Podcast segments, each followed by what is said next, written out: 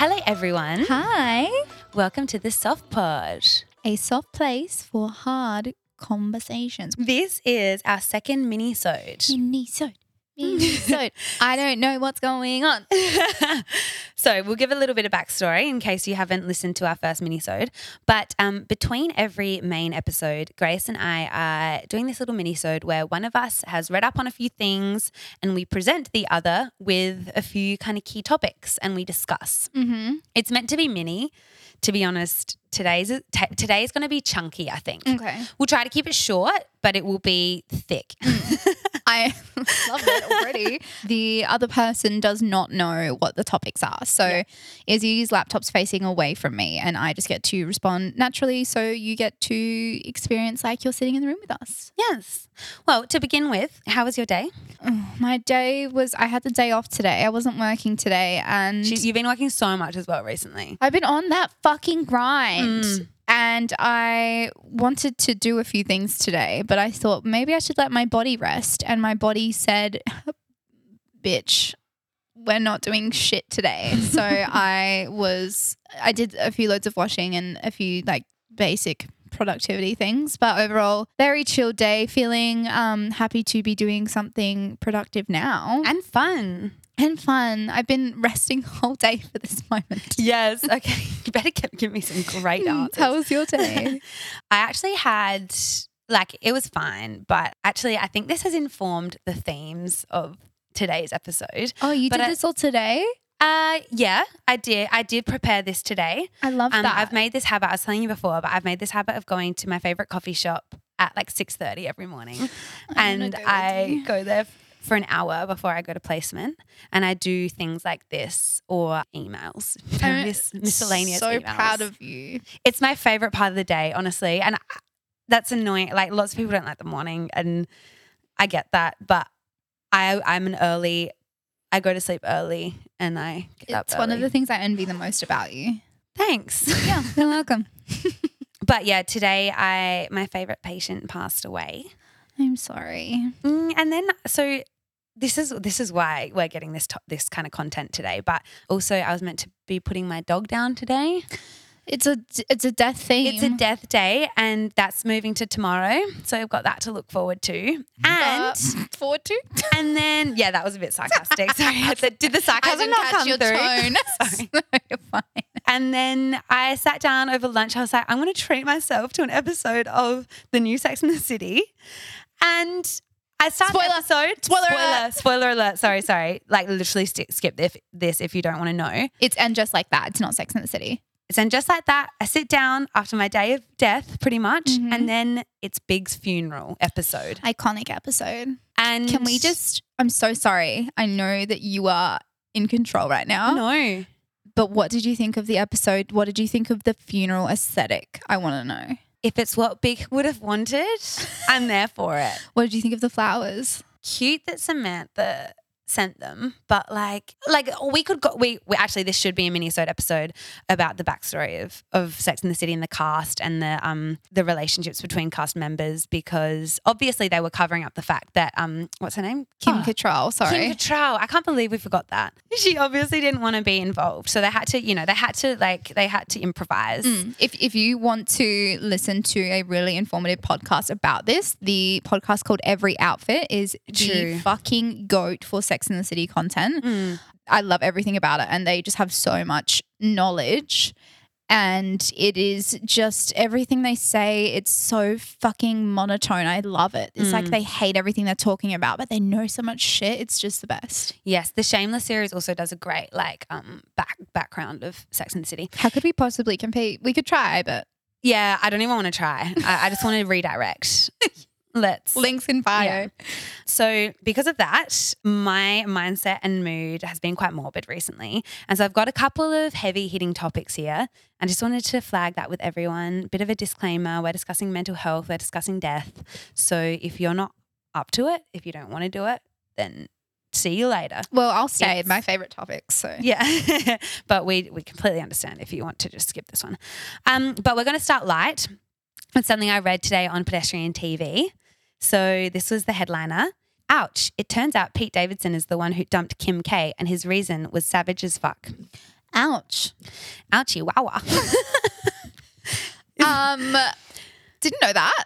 Okay, so here's some quotes. He tried ending it a few weeks ago. Then Kris sent Kim down to Australia to keep up appearances for the sake of the show, which he really didn't like and felt was so forced and contrived. She shared that Kardashian producers, oh, sorry, she is another person, another source, shared that Kardashian producers are scrambling to keep the Kim and Pete romance alive until season two is finished airing. Apparently, the two had hardly spoken in weeks, and Pete was annoyed by Kim's attempts to flirt with him in Queensland. Yikes. What are your thoughts? Wait, when were they in Queensland? I didn't know about this. So so they had like not been talking for ages. Then Pete was in Australia on his own schedule and Kris sent this is the bit that I think is hilarious. Kris then sent Kim down. She sent her. She sent her, go on baby, go and make some love. for, for the screen. I think it's so funny because like she's a grown woman and her mum is still going like pushing her into different things and I think it's such a funny dynamic and thinking about Pete's pos- like position in that dynamic is really interesting because you would feel so it would feel so fake and you're like well, how did I get myself into this? Mm, I have questions. So, who was the source? Was it a Kim source or a Pete source? I like that line of thinking. Because I feel like if this is a Pete source, like, you know, convenient, but also no shade, by the way, to Pete or Kim. I have shade towards the Kardashians, actually, but no Yeah. shade towards Pete, I guess. No shade. Just, let's just leave it at no shade at this point. Um, but I think that it would make it more exciting if if they knew there was a breakup and that the new season was airing. So like that statement doesn't really check out to me. I'm not a investigator, but I like to think that I am. But also the whole momager thing. I just am so intrigued by that relationship because we all know Kris Jenner. We all know the saying, the devil works hard, but Kris Jenner works harder. like props to her and shit. But like I just I don't believe that like I mean would would Kim really if she was going through a breakup with her boyfriend at the ripe age of not ripe, you know, the the great age of 40 or however fucking old she is. I'm pretty sure she's like Hmm, she's a mature woman. she's yeah, we yeah, go Kim. Go Kimmy, you look hot, whatever.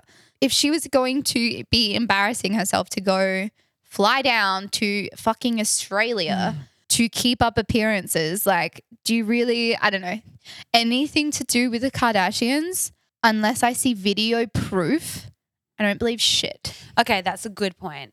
I think in theory, you'd think that if someone's going through a breakup, no matter, you know, how famous they are, surely they can do it on their own terms.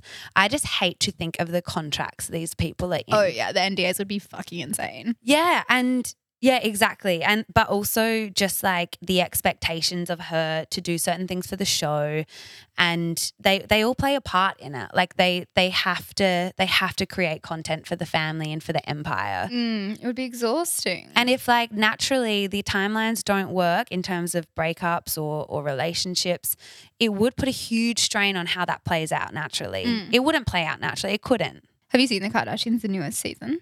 Not the newest season. It's actually like I hate that I love it.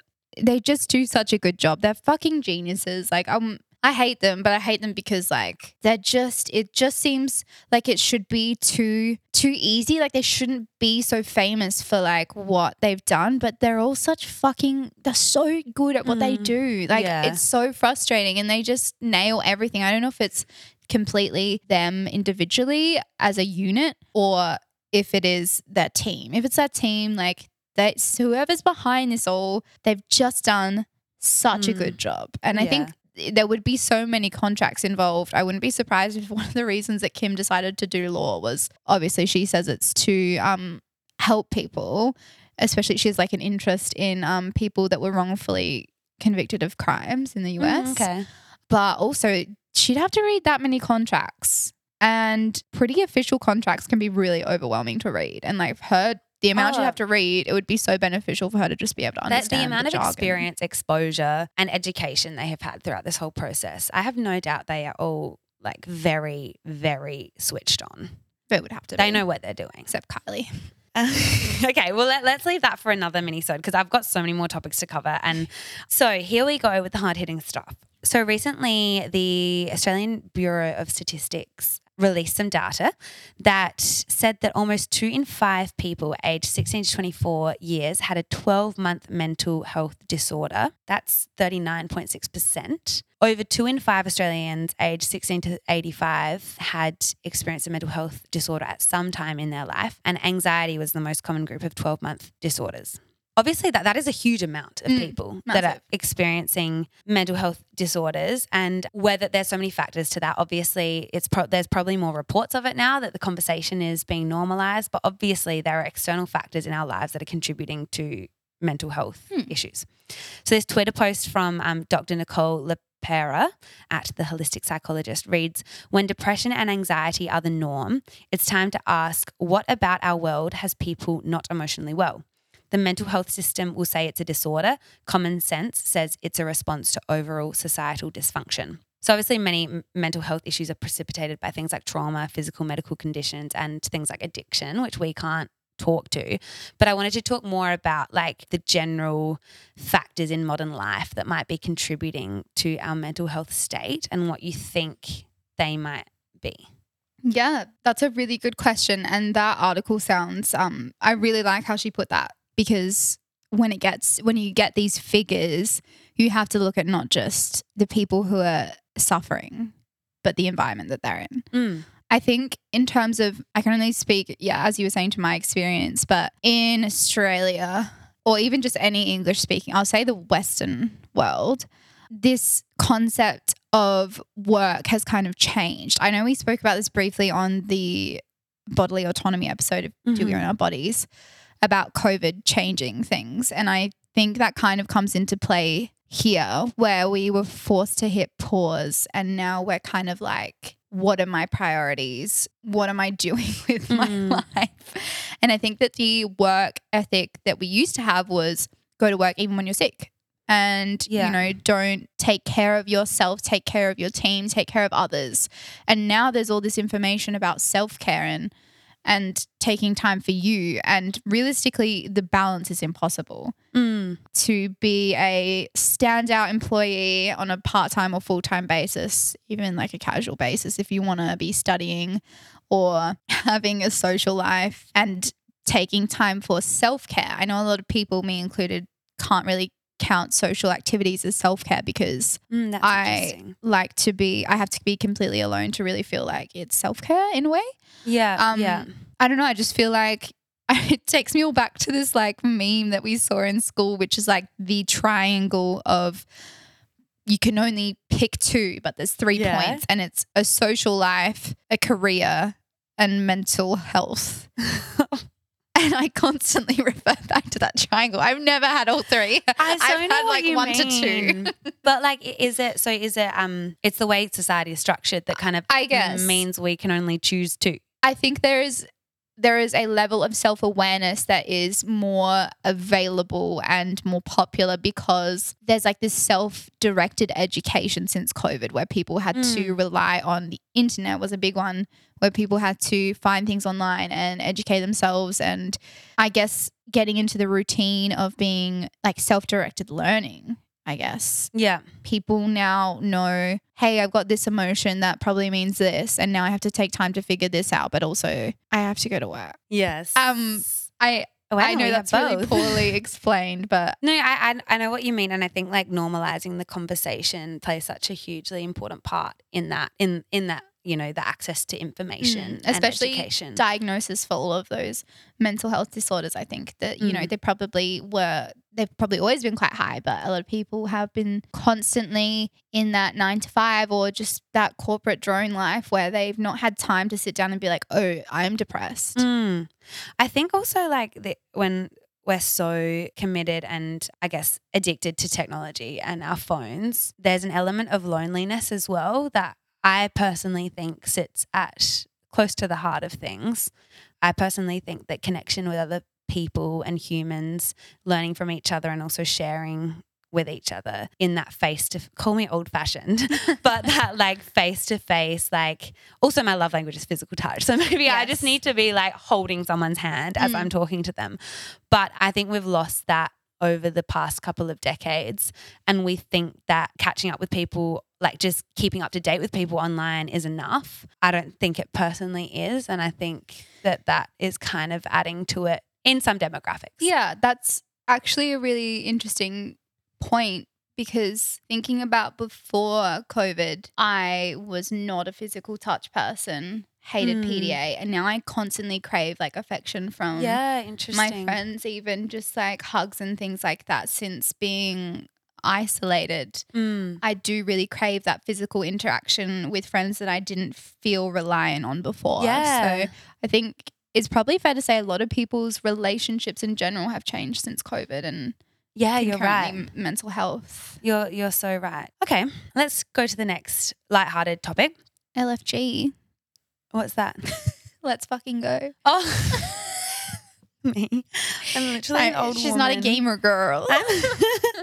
okay, so I've been scrolling through Instagram, and you sometimes see. Okay, I, I'm not. Maybe this is just a me thing, but I'm interested to know your thoughts. You see a girl dancing and like obviously looking really hot, and you're like, power to her. Like she's looking fire. Like it's amazing. And I'm like, I mean, like she's empowered. She's empowering me. Everything. I'm loving it. And then like next video, you see a boy trying to look really hot, and it's funny because like often it, I, I picture like shirt off, like biting the lip kind of vibe, or there's there's some cringy ones I've seen. I, I'm actively cringing thinking of the ones that I've seen. But I'm wondering like, is that a double standard? See, Okay, great question.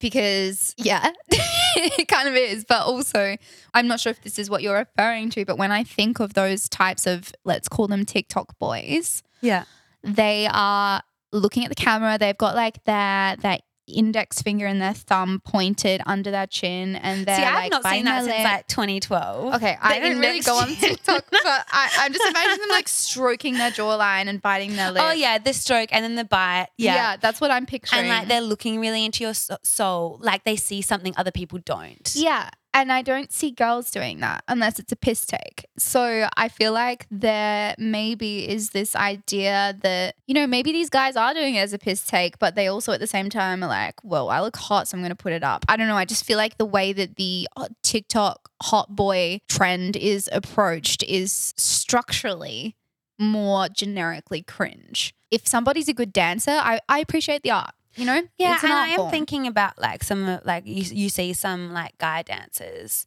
and they like the art form you like, appreciate like they know how to move. Yeah. And that's not cringe. It like that's also empowered because like it takes a lot of guts to put a, a video of you dancing up It on the internet. Like I haven't done it. Have you done it? I've never done it. I probably never will. I have a photo booth full of me dancing in Yes. 2011, 2012. Yes, shuffling and shit. Shuffling, there's a bit of Dougie, I reckon. Oh my god, yes, yeah. I want to see But that. um, like, and this is we fit into that awkward age group that's like we're not accustomed to just posting videos of ourselves. And thank God we were not our age when. can you imagine? I mean, sorry, when TikTok came out, we weren't that age because we would we would be posting that shit online. but do you think that tho- like those kids are going to regret it if we would if we think? Well, they're probably TikTok famous now because Yeah, they did it at true, the right true. time. So probably no. probably not. They probably got their little Lamborghinis and like.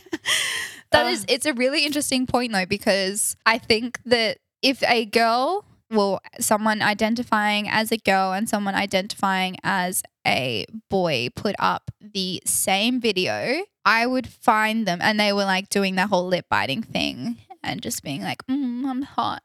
I would find them equally as cringy. Do you know what? I think it's the lip biting is the common denominator. It's upsetting to watch. It's upsetting. also when you read in books and you're like reading the dialogue and then it's like so and so bit their lip. I used to read books like that all the time, like my teen dramas, and I'd look in the Mm. mirror and try and bite my lip. There's no way it looks attractive. It looks Nah, upsetting nah, visually. yeah. It's literally the opening to your esophagus. I only bite my lips when like they're dry, and I'm like, I gotta get like that dry bit of skin off my lips. yeah, yeah, yeah. And then There's no way it's hot. There's no and way. And then there's a little bit of tension and then ping. yes. oh my god, that's the only time lip biting is and then you taste a little bit of blood. yes. Yes. And you know it's done. You know The you've got a bit too done. hard, but it's over now. Oh, okay. Well, no, that's a good point. I think that there are clearly main factors of these videos that are icking. It's not the gender. Oh, icking, I love that. Icking. I just, it's the lip biting. It's the it's the squinty eyes as well. Mm. And it's the fixing the hair. Yeah. Yeah. Okay. Cool. We're on to the next topic. Thank you for clearing It's that up. satisfying to go through these and come to a conclusion. Yeah. Yeah, it's fun. We love the mini-sodes. This is going to be a longy-sode. Medium sewed? Medium-sode. Okay, just a trigger warning. We are talking now about voluntary assisted dying. Oh, keen. Yeah. I'm passionate about this topic. If you have had a loved one go through palliative care in particular um, to support them at the end part of their life, this one might be particularly relatable to you, in which case we would love to hear your thoughts and your responses. Um, but also, if you don't have the capacity right now, probably a good time to switch off. That's why it's at the end of the episode, so you can get all the goodness at the start. Mm-hmm. Okay, so I'm just going to give you some context. Um, palliative care is so, say we've got a patient that is coming towards the end of their life and they've got an incurable condition. You're either going to opt for, well, if it's incurable, you're going to opt for comfort care as opposed to curative treatment. So, palliative care slash comfort care focuses on like reducing pain towards the end of the life, um, nausea, vomiting, reducing, um, like just trying to make physical, emotional, spiritual health as good as possible in that time. Obviously, for some people, particularly with extensive like disease burden, it's impossible to reach like a, a point of no pain in either of those dimensions. And so, this topic of voluntary assisted dying has come to the floor because there are lots of lobbyists um, who think it should be legal for very many reasons. So, long story short, we're living in South Australia and it's just been announced that voluntary assisted dying will be coming into play as of January next year Mm-hmm. after a lot Well. of yeah a lot of different lobbying and stuff so um pretty much this is how it would work if you've got a six month prognosis of a physical disease then you're able to engage in this service or if you have a 12 month prognosis of a like a neurodegenerative degenerative disease which might be like parkinson's or ms Right. right thing is that you you cannot undergo voluntary assisted dying if you don't have full capacity. So, if someone has dementia, for example, or Alzheimer's, something that impairs their ability to make informed, autonomous decisions in that moment, they're not allowed to take the drugs that will um, assist them dying. So, for that reason, like you couldn't have an advanced care plan that says, when I become unable to make my decisions, I'd like to take the drugs because at the mo- you have to when the pills in your hands, you have to have full capacity, right? Mm-hmm. Which is like interesting. There's obviously going to be so there's going to be a lot of people who would have liked to do that.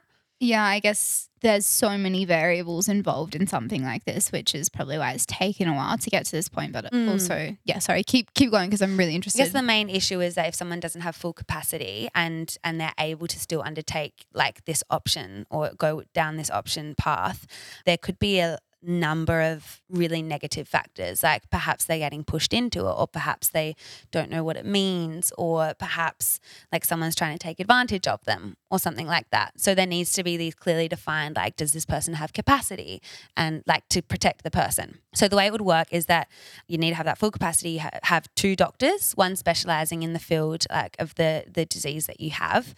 Um, and then so once you've made that decision two pharmacists come to bring you these drugs it's two liquids and then you would you have to do it at home so you take the medicines home because it's actually like an it's not a registered drug right, okay. so you can't do that in like a facility, like a medical facility Mhm. under like under supervision of medical professionals. You have to do it in your own space, which a lot of people would prefer anyway. Like Yeah. you take, you go home. I guess it's just that once you actually pass away, that's the part where some people might not like Like to have to deal with.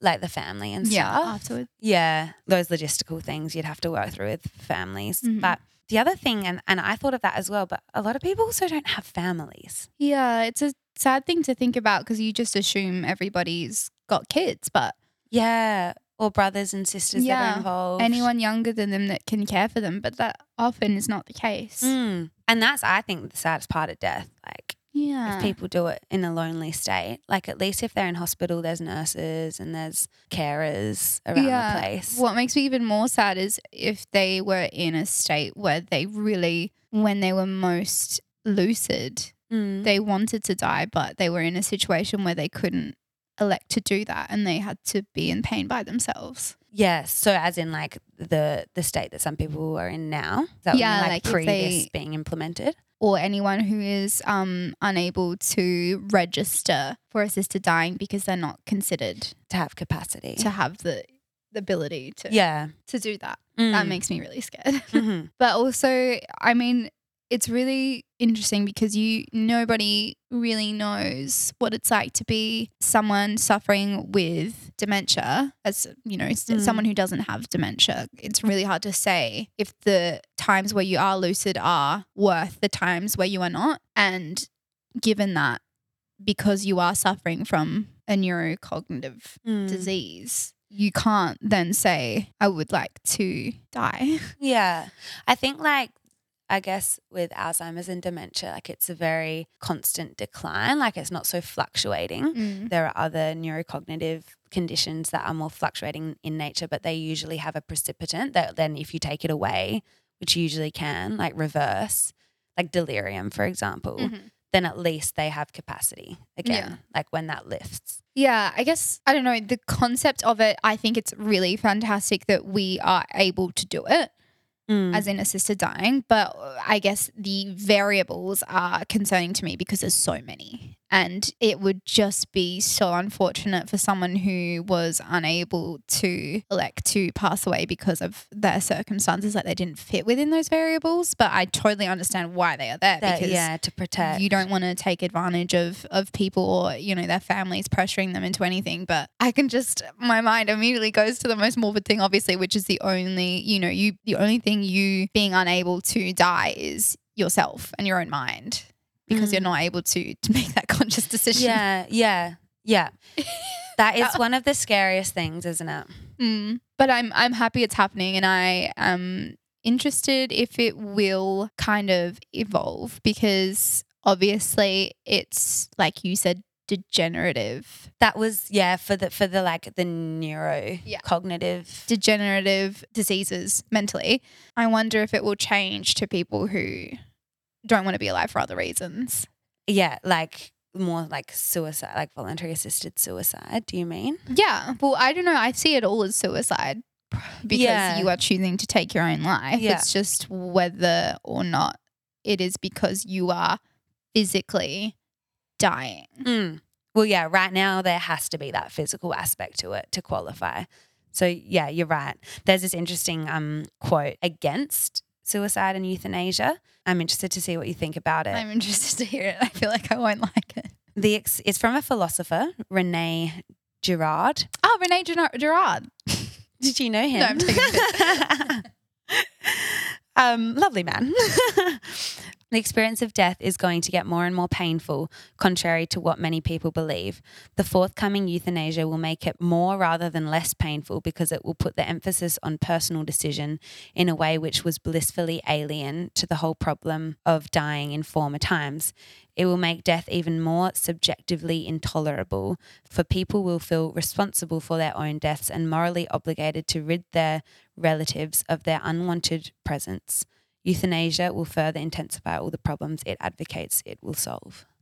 I think um we kind of talked about this a little bit as well in the Do We Own Our Bodies episode, but Mm. the personal decision, I don't think that's a bad thing at all. I think that taking your life into your own hands is the whole concept the of living. That's the Yeah. the piece of empowerment there.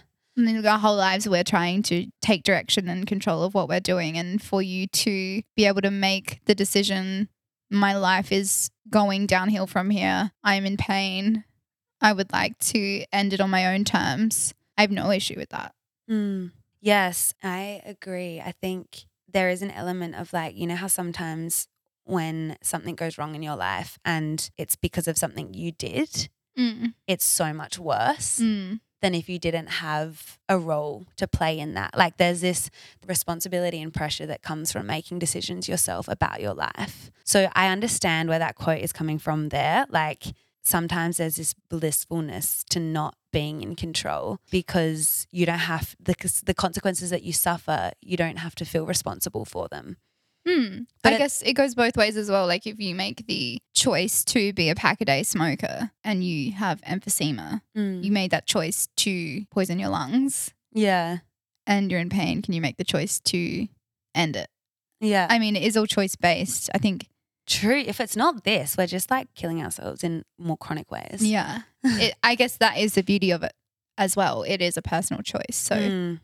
You can choose not to die. Yeah. Like you can die naturally. It might be, you know, if you're suffering, it might be a bit more painful, but I guess that's like what the universe intended. Mm. But you could also, the universe is still the universe, and the universe has a way for you to die by choice. Well, if it comes to like playing like the playing God argument, Mm. we every single day in hospitals, you're playing God. Like Mm. you're prolonging life when it shouldn't naturally be prolonged. Like that that's kind of hypocritical. I know this is a kind of sensitive topic because I know that we are putting down your dog tomorrow.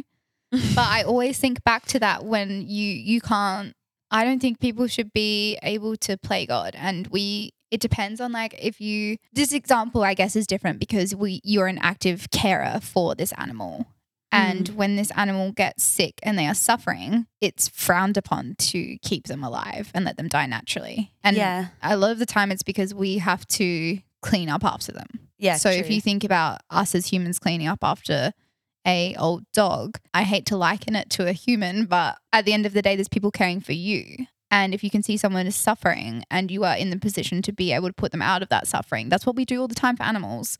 Yes, but you could also read it the other way and say like like yes, that dog's like pooing everywhere and they're difficult to like look after and then someone can kind of exploit the system by saying I can't be bothered anymore in a sense. And one Mm. of these like arguments is that if someone and so many people are so dependent on their carers, whether that be kids or whatever, if there's this option there, will they have a sense of it's the right thing to do for the people who I'm inconveniencing? Yeah. And I guess that's why the smart thing to do is to initially make it a, it has to be a conscious choice by the person being involved. But there'll always be pressures and biases. Mm. I think it should be an option. That's my Mhm. absolute belief. But No, I, I do too because there's been so many occasions on the wards where people have actively said, like, can't I die? I'm in so much pain. Mm. Yeah, and there's like, do not resuscitate, but like, how far Mm. does that really? Like, Yeah. you- they have to then get to a point where they might have to suffer before they are not resuscitated. I don't know. I just think death is so permanent and It is. so personal, and everybody sees death differently. Mm. But at the end of the day, the only person who it is affecting is the person dying. And I think that just like how you technically get to choose how you live if you depending on your views, but you should be able to if you have a really firm belief and you are measurably able to make that decision, like majority of your conscious time is wanting to die, you should be allowed to. Yeah. Yeah. And that, like, there's nothing to compare to being in like physical pain all Mm. the time. I can't even imagine it. Yeah, when you I can't remember anything except suffering, why Yeah. should you be forced to Mm. continue? Well, on that note, I've, I've got one last fun topic, but like it's getting so long. Should I just do it? Yeah, Okay. It can be a medium sode. That's fine. Okay, well let, let's end it on a high note. It's not really a high note, but it's just a light-hearted note. Yeah. Um, I've already I already re- read this out to you because I thought it was hilarious. I am a long-term fan of Justin Bieber, I know. and yes. and I was just on Instagram, saw one of his highlights, and it was just like a page of text, and I was like, oh, like you know, love love getting into Justin's mind. So I read it, and this is what it says. For some reason, I commented on some guy's page, "sad existence." In quotes, because he was doing something I thought was dumb. Not sure why I felt the need to write that. If what he was doing makes him happy, who am I to say anything? Hope it didn't hurt his feelings. It's been eating me up all day. so that's my favorite bit. To the dude I wrote it to, man, I'm sorry. I love every single thing about this. The accountability, the honesty, the accountability. just the like transparency of it all. It's been eating him up. Imagine knowing that well, yeah, Justin Bieber's a human with feelings, but Mm. like just knowing that like you on Justin Bieber's mind all day because he was mean to you. no. I'm like, please comment something mean on my Instagram. Yeah. So you can be thinking of me all day. how, how humanizing. Um, It's very human. I wish all celebrities did that shit.